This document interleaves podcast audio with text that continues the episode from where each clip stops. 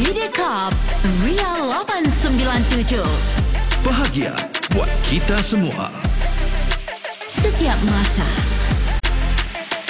Kami, kamu, anda, kita Satu rasa. Ria.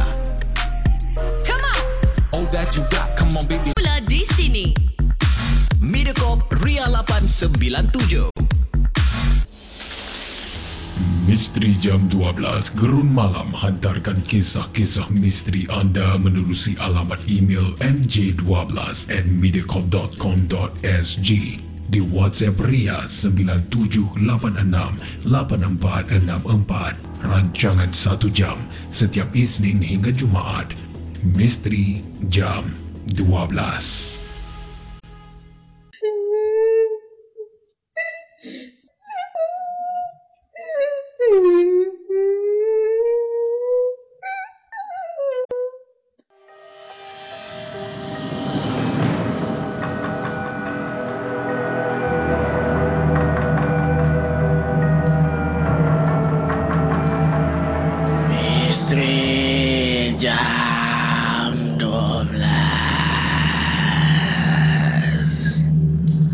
Selamat datang pendengar-pendengar Misteri jam 12 Saya akan menemani anda setiap malam Isnin hingga Jumaat Tepat pada jam 12 malam Sebelum anda tanya Suara siapa pula ni di Misteri Jam 12? Biarlah saya memperkenalkan diri saya ini.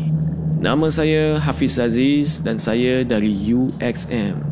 UXM adalah YouTuber di Singapura yang membuat konten-konten seram di YouTube. Dan kali ini saya teruja sangat untuk kongsikan kisah-kisah dan pengalaman seram kepada pendengar Misteri Jam 12 Gerun Malam. Sebelum saya bermula, saya ingin ingatkan kepada anda semua, jangan mudah percaya atau terbawa-bawa dengan kisah yang saya akan ketengahkan nanti. Dan ambillah kisah-kisah ini sebagai satu hiburan sahaja. Pada malam ini, kami ada Amirul yang akan kongsikan kisahnya yang menyeramkan. Seram atau tidak, kita tak tahu lagi. Jadi, dengarkanlah kisah daripada Amirul. Selamat malam semua. Nama saya Amirul. Saya adalah seorang cikgu dan saya mengajar di sekolah berasrama di Malaysia. Sekolah ni memang sangat besar. Dan disebabkan tambah lagi saya ni sebenarnya adalah warden asrama juga jadi saya pun memang akan stay kat dalam rumah yang diberikan oleh pihak sekolah dalam kawasan sekolah ini. Saya mengajar sains dan waktu kisah seram saya ni berlaku, time tu masih lagi awal-awal tahun. Jadi kerja saya memang tak banyak sangat. Beginilah cerita saya. Pada masa tu macam biasa kalau kat sekolah kan, cikgu mesti banyak kerja sekolah. Tapi kali ni sebab saya bagi kerja sekolah dan saya pun involve dalam kerja kumpulan. Jadi saya minta dorang untuk send kerja sekolah tu pada hari esok. Sebab saya ni nak dorang buat team homework tu sama-sama dulu. Saya pun suruh dorang hantar kerja sekolah tu time saya buat tuition malam. Sebab lagi fleksibel untuk dorang semua. Saya minta dorang semua alert dengan arahan saya. Iaitu saya minta dorang untuk datang ke Makmal Sains dan hantar kerja sekolah tu. Cuma hantar wakil sahaja. Hantar report tu dalam pukul 9 atau 10 malam. Nanti anak-anak murid saya boleh tengok Makmal Sains tu, lampu akan switch on sebab boleh tengok dari bilik hostel mereka. Oh ya, di rumah saya ni ada ibu saya sekali. Malam tu saya dah nak pergi ke sekolah dengan naik basikal saya. Tapi sebenarnya, dari petang dah, saya ni dah mula untuk rasa sakit-sakit badan. Lepas maghrib, saya nak ke sekolah. Tiba-tiba badan saya ni jadi panas. Dan bila saya cek suhu saya, saya demam rupanya.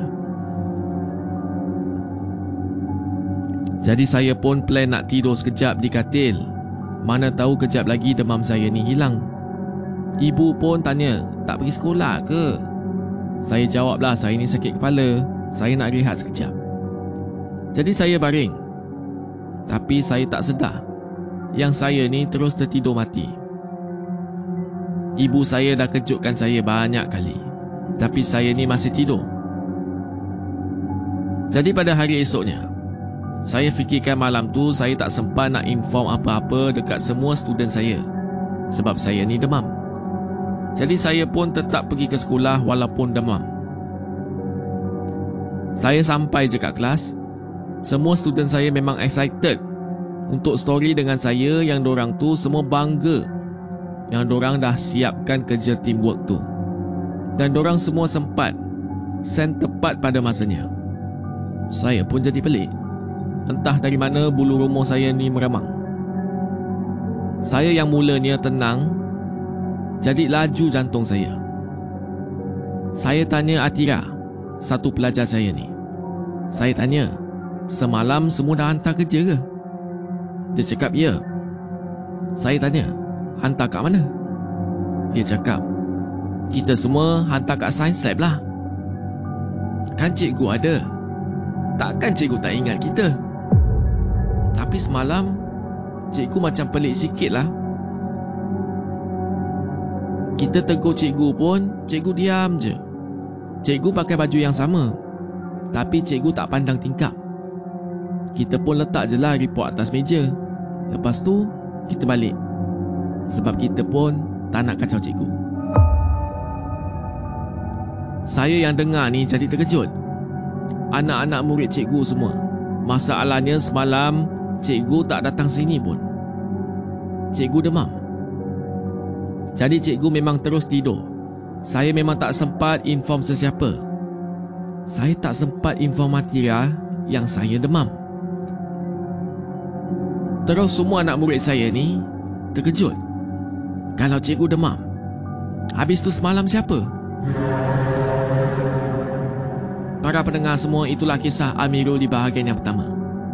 Saya akan sambung kisahnya di bahagian kedua jadi jangan ke mana-mana. Ikuti kisah Amirul di Misteri Jam 12 Gerun Malam.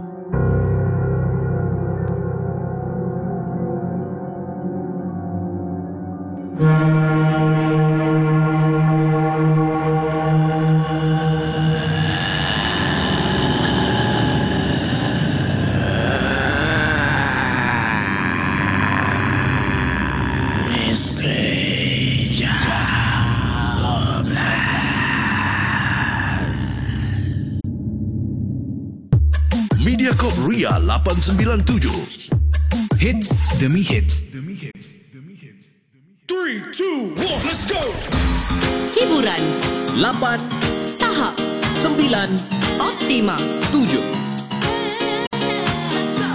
Ria 897. berlegar di dunia digital. Ria 897 bermanifestasi dunia digital. Dari kota singa ke seluruh Asia, dari Asia Tenggara ke Eropah, dari Timur Tengah ke benua Amerika. Dari bandar utama dunia ke sempadan negara, pekan dan kota, kami bersama anda. Anda, kami, aku, kamu dan kita semua. Disatukan dengan hanya satu sentuhan bahagia. Ria. Dan di gelombang maya kita akan bersama. Tidak kira di mana anda berada, kami senantiasa bersama.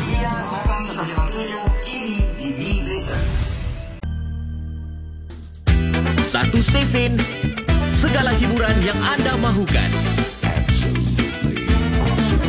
Mediacorp Ria 897.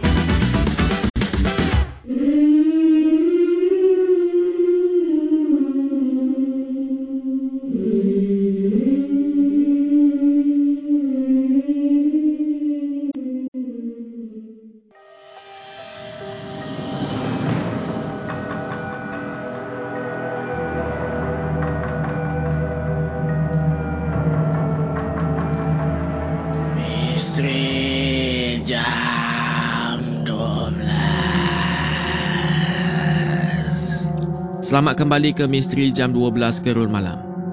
Tadi di bahagian yang pertama, kami ada Amirul yang telah kongsikan kisahnya yang menyeramkan.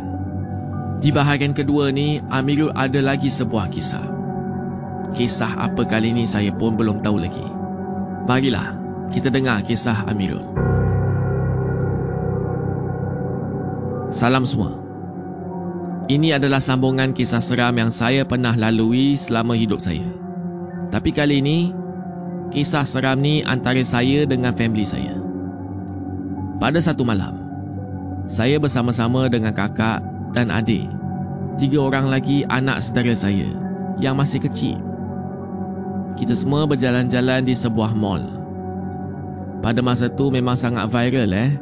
Kisah orang tertangkap gambar hantu di kawasan pokok-pokok berlampu hiasan yang berwarna-warni. Sambil bergurau senda, kami berangan terjumpa benda tu di sana nanti atau di dalam foto-foto yang kami akan tangkap semasa di sana. Nak kata kami ni berani sangat memang taklah. Kita ni saja je bergurau. Dan sepanjang kami berjalan di sana, tak ada apa pun yang berlaku. Anak-anak buah memang seronok dapat lihat macam-macam hiasan. Kemudian, dalam pukul 11 lebih malam, kami bertolak pulang semula ke kediaman kakak. Perjalanan mengambil masa lebih kurang satu jam. Saya ni drive kereta dengan perlahan kerana ada masalah rabun malam. Lagipun, esoknya masih cuti. Jadi saya ni tak perlulah rush nak sampai ke rumah. Pada ketika itu, saya memandu dan adik duduk di sebelah saya. Kakak dan anak-anaknya berada di belakang. Kami masih rancak bersimbang pelbagai topik. Sehingga tiba di satu kawasan pembayaran tol, tiba-tiba saya terperasan ada sebuah kereta putih. Kereta putih itu menghimpit saya dari arah belakang. Saya pula ketika itu baru sahaja nak masuk ke ruang smart tag. Saya biarkan je kereta tu. Jika betul lah dia nak cepat, ruang sebelah saya pun masih kosong lagi. Lorong-lorong lain pun banyak juga. Dan tak lama selepas itu, saya terperasan kereta tu mulai masuk ke lorong sebelah kiri saya. Dalam hati saya, kenapa tak guna lorong di sebelah kanan? Pandai pula pilih lorong lain. Buat apa membontot kat belakang saya tadi? Lagipun, sebelum sampai ke kawasan tol tu, saya memang dah bawa kereta dengan agak perlahan. Sepatutnya, dia dah boleh nampak dan agak keadaan saya semasa di tol nanti.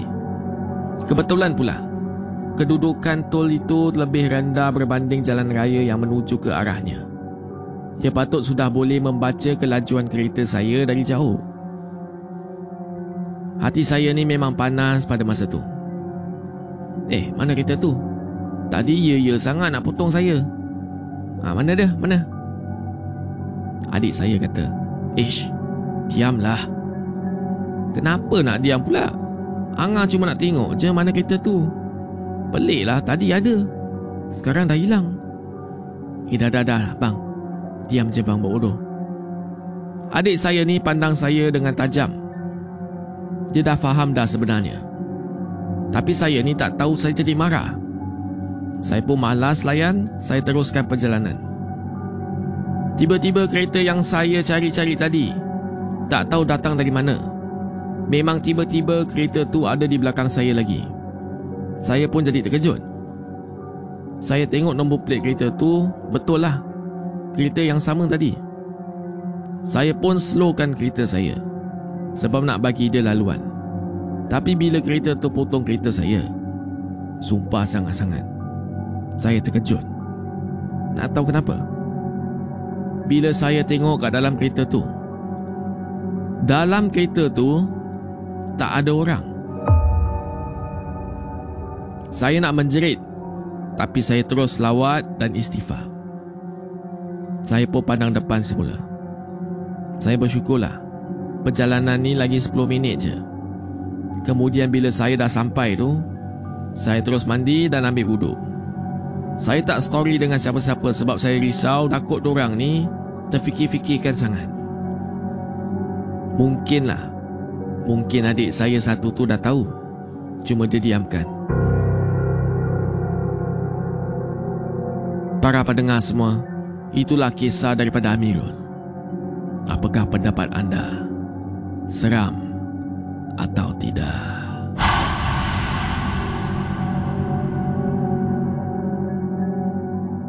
Ingin saya ingatkan lagi Jangan mudah percaya dengan kisah-kisah yang diketengahkan.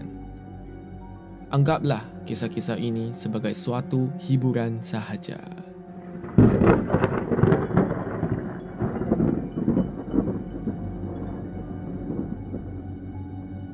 Kalau anda ingin hantarkan kisah atau pengalaman anda yang menyeramkan, sila hantar ke email mj12 at mediacorp.sg di WhatsApp Ria atau Instagram Ria897.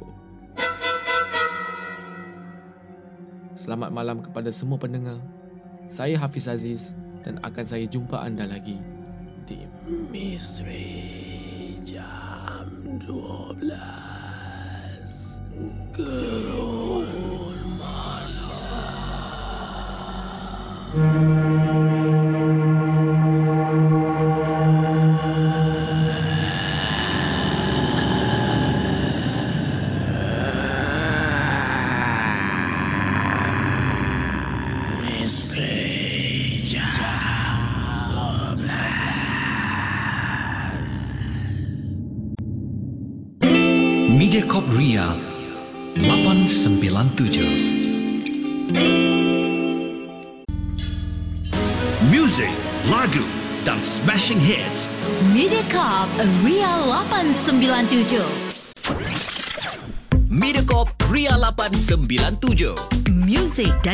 terkini.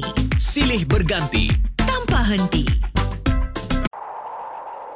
Ria 897 Berlegar Bermanifestasi di dunia digital.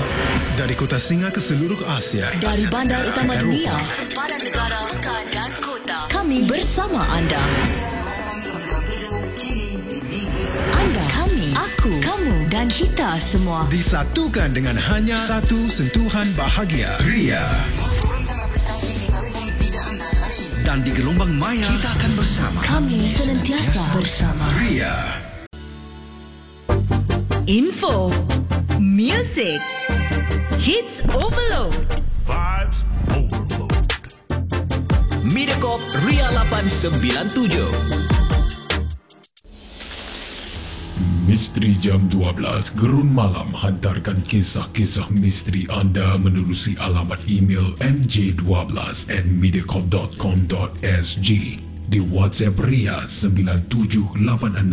97868464 rancangan 1 jam setiap Isnin hingga Jumaat.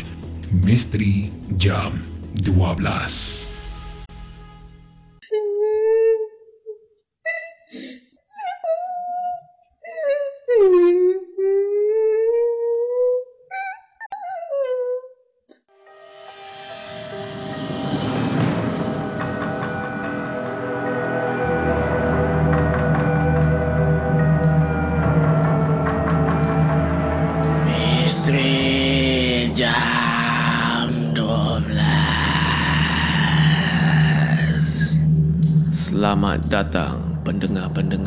Misteri Jam 12 Saya akan menemani anda setiap malam Isnin hingga Jumaat Tepat pada jam 12 malam Sebelum anda tanya Suara siapa pula ni di Misteri Jam 12? Biarlah saya memperkenalkan diri saya ini. Nama saya Hafiz Aziz dan saya dari UXM. UXM adalah YouTuber di Singapura yang membuat konten-konten seram di YouTube. Dan kali ini saya teruja sangat untuk kongsikan kisah-kisah dan pengalaman seram kepada pendengar Misteri Jam 12 Gerun Malam. Sebelum saya bermula, saya ingin ingatkan kepada anda semua, jangan mudah percaya atau terbawa-bawa dengan kisah yang saya akan ketengahkan nanti. dan ambillah kisah-kisah ini sebagai satu hiburan sahaja. Pada malam ini, kami ada Rizal yang akan kongsikan kisahnya yang menyeramkan. Seram atau tidak, kita tak tahu lagi. Jadi, dengarkanlah kisah daripada Rizal. Selamat malam semua. Nama saya Rizal. Saya berasal dari Terengganu. Saya ni duduk kat Malaysia. Pada malam ini saya ingin berkongsi satu pengalaman benar yang berlaku kepada saya sekitar 11 tahun yang lepas. Sewaktu tu saya ni menengah empat. Pada masa itu saya sertai satu program pertukaran di antara sekolah saya dan sebuah sekolah di tempat yang lain. Lebih kurang 30 orang pelajar dari sekolah saya telah terpilih termasuk saya untuk tinggal dan belajar selama seminggu di sekolah tersebut atas sebab kekurangan kemudahan tempat tinggal. Kami telah diarahkan untuk bermalam selama seminggu sepanjang program tersebut di sebuah sekolah berlainan yang berdekatan. Saya cerita sedikitlah tentang sekolah yang menjadi tempat tinggal sementara kami itu. Sekolah tersebut tu telah dibina sekitar 100 tahun yang lepas dan ia telah digunakan sejak zaman kolonial British dan juga telah melalui zaman penjajahan Jepun. Oleh itu, bangunan yang masih digunakan sebagai tempat mengajar dan apartmen cikgu-cikgu rata-rata memang masih ada konsep seni. Konsep seni bina zaman British dan dikelilingi pokok-pokok yang besar dan juga tua. Kami sekumpulan pelajar dan cikgu-cikgu pengiring telah ditempatkan di sebuah rumah banglo tua yang terletak di kawasan apartmen cikgu di belakang sekolah itu. Rumah ini juga berkonsepkan seni bina British. Lengkap dengan corong asap dan secara keseluruhannya tidak banyak diubah sejak dibina sekitar 100 tahun lepas. Terus terang saya cakap memang agak seram. Tetapi saya ni taklah fikir apa-apa sangat. Sebab saya rasa seronok Dan bersemangat dengan program Dengan program kami pada masa tu. Disebabkan saya ni lambat untuk pilih bilik. Saya dan beberapa orang rakan terpaksa tidur di bilik paling belakang Dekat dengan bahagian dapur. Yang kebetulan terletak berhadapan dengan sebuah pokok yang sangat besar pada malam pertama di rumah tersebut. Dalam jam 10 malam. Sewaktu saya ni nak kemas bilik. Kawan saya nama Adi. Bukan nama sebenar. Dia dengan teruja tiba-tiba masuk ke dalam bilik kami. Eh Zal, Zal, Zal. Jom lah. Ikut aku keluar kejap. Aku nak tunjuk kau ada benda ni. Aku nak tunjuk kau. Cepat, cepat, cepat. Kau buat apa kat luar tengah-tengah malam buta ni ha? Keluarlah sekejap. Aku ada jumpa benda ni. Saya pun keluarlah Ikut si Adi ni. Yang rupa-rupanya dia bawa saya ke kawasan bawah pokok besar Yang berada di luar bilik kami tu. Menggunakan lampu suluh melalui telefon bimbit. Adi point out Dia point out torchlight tu Ke arah satu tempat yang berada di bawah pokok besar tu betul-betul berhadapan tingkap bilik kami. Adi pun cakap kat saya. Tuh kau tengok tu. Kau tengok apa aku jumpa. Tengoklah. Apa benda aku tak nampak apa-apa pun. Kau tengok kat belakang pokok tu. Bayangkanlah. Lepas saya tengok betul-betul tempat yang Adi tunjukkan saya. Saya tersadar yang ada sebuah batu nisan yang terbaring di belakang pokok yang besar tu. Saya terkejut dan sangkakan yang Adi ni cuba ingin buat lawak dengan saya. Yang saya peliknya, Adi tunjuk dengan saya dengan excited. Batu nisan tersebut kelihatan lama dan mempunyai tulisan Arab. Namun begitu, saya cuba menarik batu nisan tersebut untuk membuktikan bahawa Adi atau rakan-rakan yang lain cuba mengenakan saya tetapi batu nisan tersebut tidak dapat digerakkan akibat sebahagian daripadanya tertanam pada tanah belakang pokok besar itu. Kami mengambil keputusan untuk tinggalkan batu nisan tersebut dan masuk untuk tidur.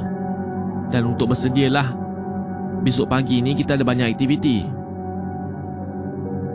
Walau bagaimanapun pada malam tersebut, saya yang merupakan seorang yang sangat susah untuk bangun tidur. Tiba-tiba saya terbangun tepat pada pukul 2.30 pagi. Ketika itu, rumah saya tu sunyi dan gelap.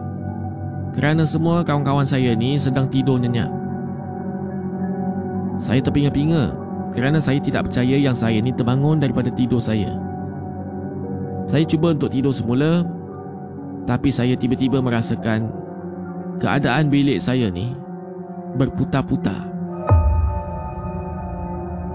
Dan seolah-olah suasana menjadi sangat-sangat bising. Masa berasa begitu panjang untuk saya tidur kembali. Para pendengar semua, saya tak tahu macam mana nak explain, tapi rasanya memang sangat-sangat pelik. Ya, memang sangat pelik ya kisah Rizal ni. Kalau nampak batu nisan tu buat bodoh je lah Aduh Yang kau pergi sana tu buat apa Aduh Okeylah para pendengar semua itu kisah Rizal di bahagian pertama. Jangan ke mana-mana, saya akan sambung kisah Rizal di bahagian kedua sebentar lagi di Misteri Jam 12 Gerun Malam.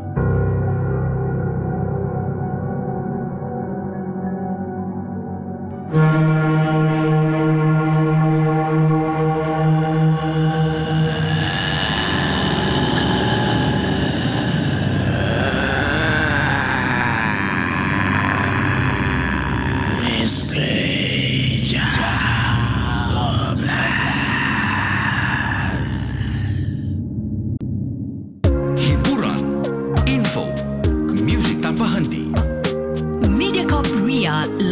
897. Ria 897 Berlega di dunia digital. Ria 897 bermanifestasi dunia digital. Dari kota Singa ke seluruh Asia Dari Asia Tenggara ke Eropah Dari Timur Tengah ke benua Amerika Dari bandar utama dunia ke sempadan negara, pekan dan kota, kami bersama. Anda, aku, kamu dan kita semua. Disatukan dengan hanya satu sentuhan bahagia Ria Dan di gelombang maya, kita akan bersama. Tidak kira di mana anda berada, kami senantiasa bersama.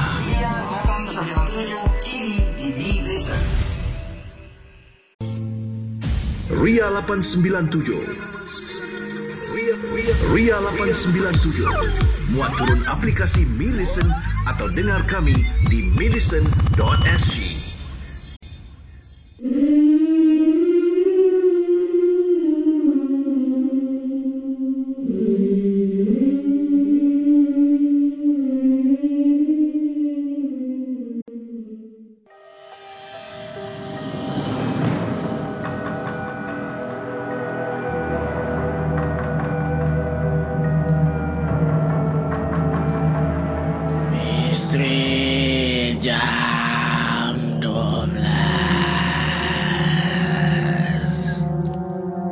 kembali ke Misteri Jam 12 Gerul Malam.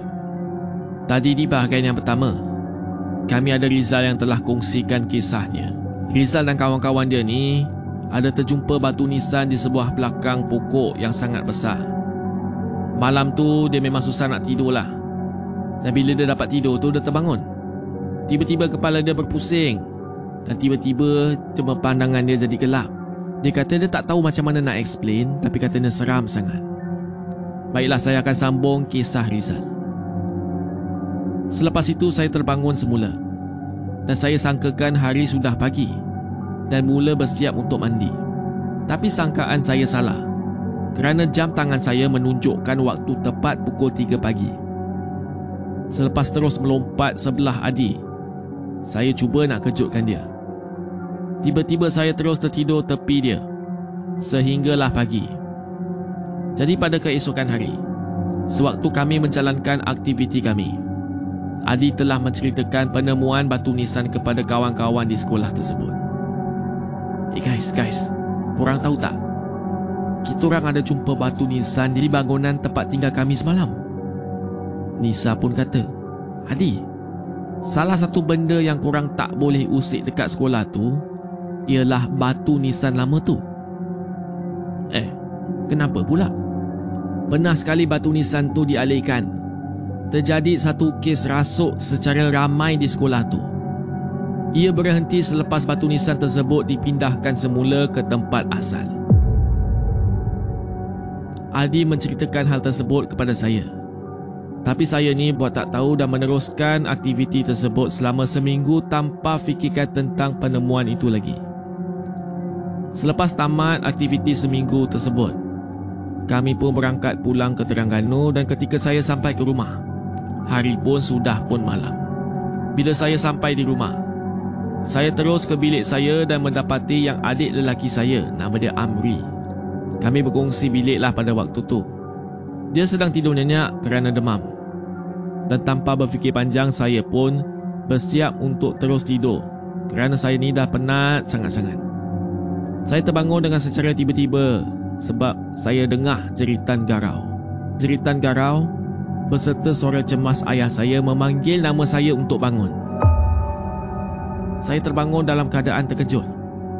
Saya tersadar kerana baru saya perasan orang yang menjerit itu ialah adik saya. Bayangkan, ketika itu saya lihat adik saya tu berdiri di tengah-tengah bilik sambil menjerit kepada ayah dan ibu saya yang sudah pun berada di dalam bilik kami. Saya seolah-olah tak percaya yang adik saya ni yang terbaring demam beberapa jam yang lalu sedang berdiri tegak dengan mata terbeliak, menjerit dengan suara garau dan saya tengok dia seperti dirasuk. Buat pengetahuan semua, adik saya merupakan seorang yang cegas dan aktif bersukan. Dia tidak pernah mempunyai sejarah masalah gangguan emosi. Ayah saya pun mula untuk baca-baca. Adik saya ni, tiba-tiba dia ketawa dengan suara yang sangat-sangat seram. Suaranya dalam sekali. Memang saya tak kenal lah itu suara siapa.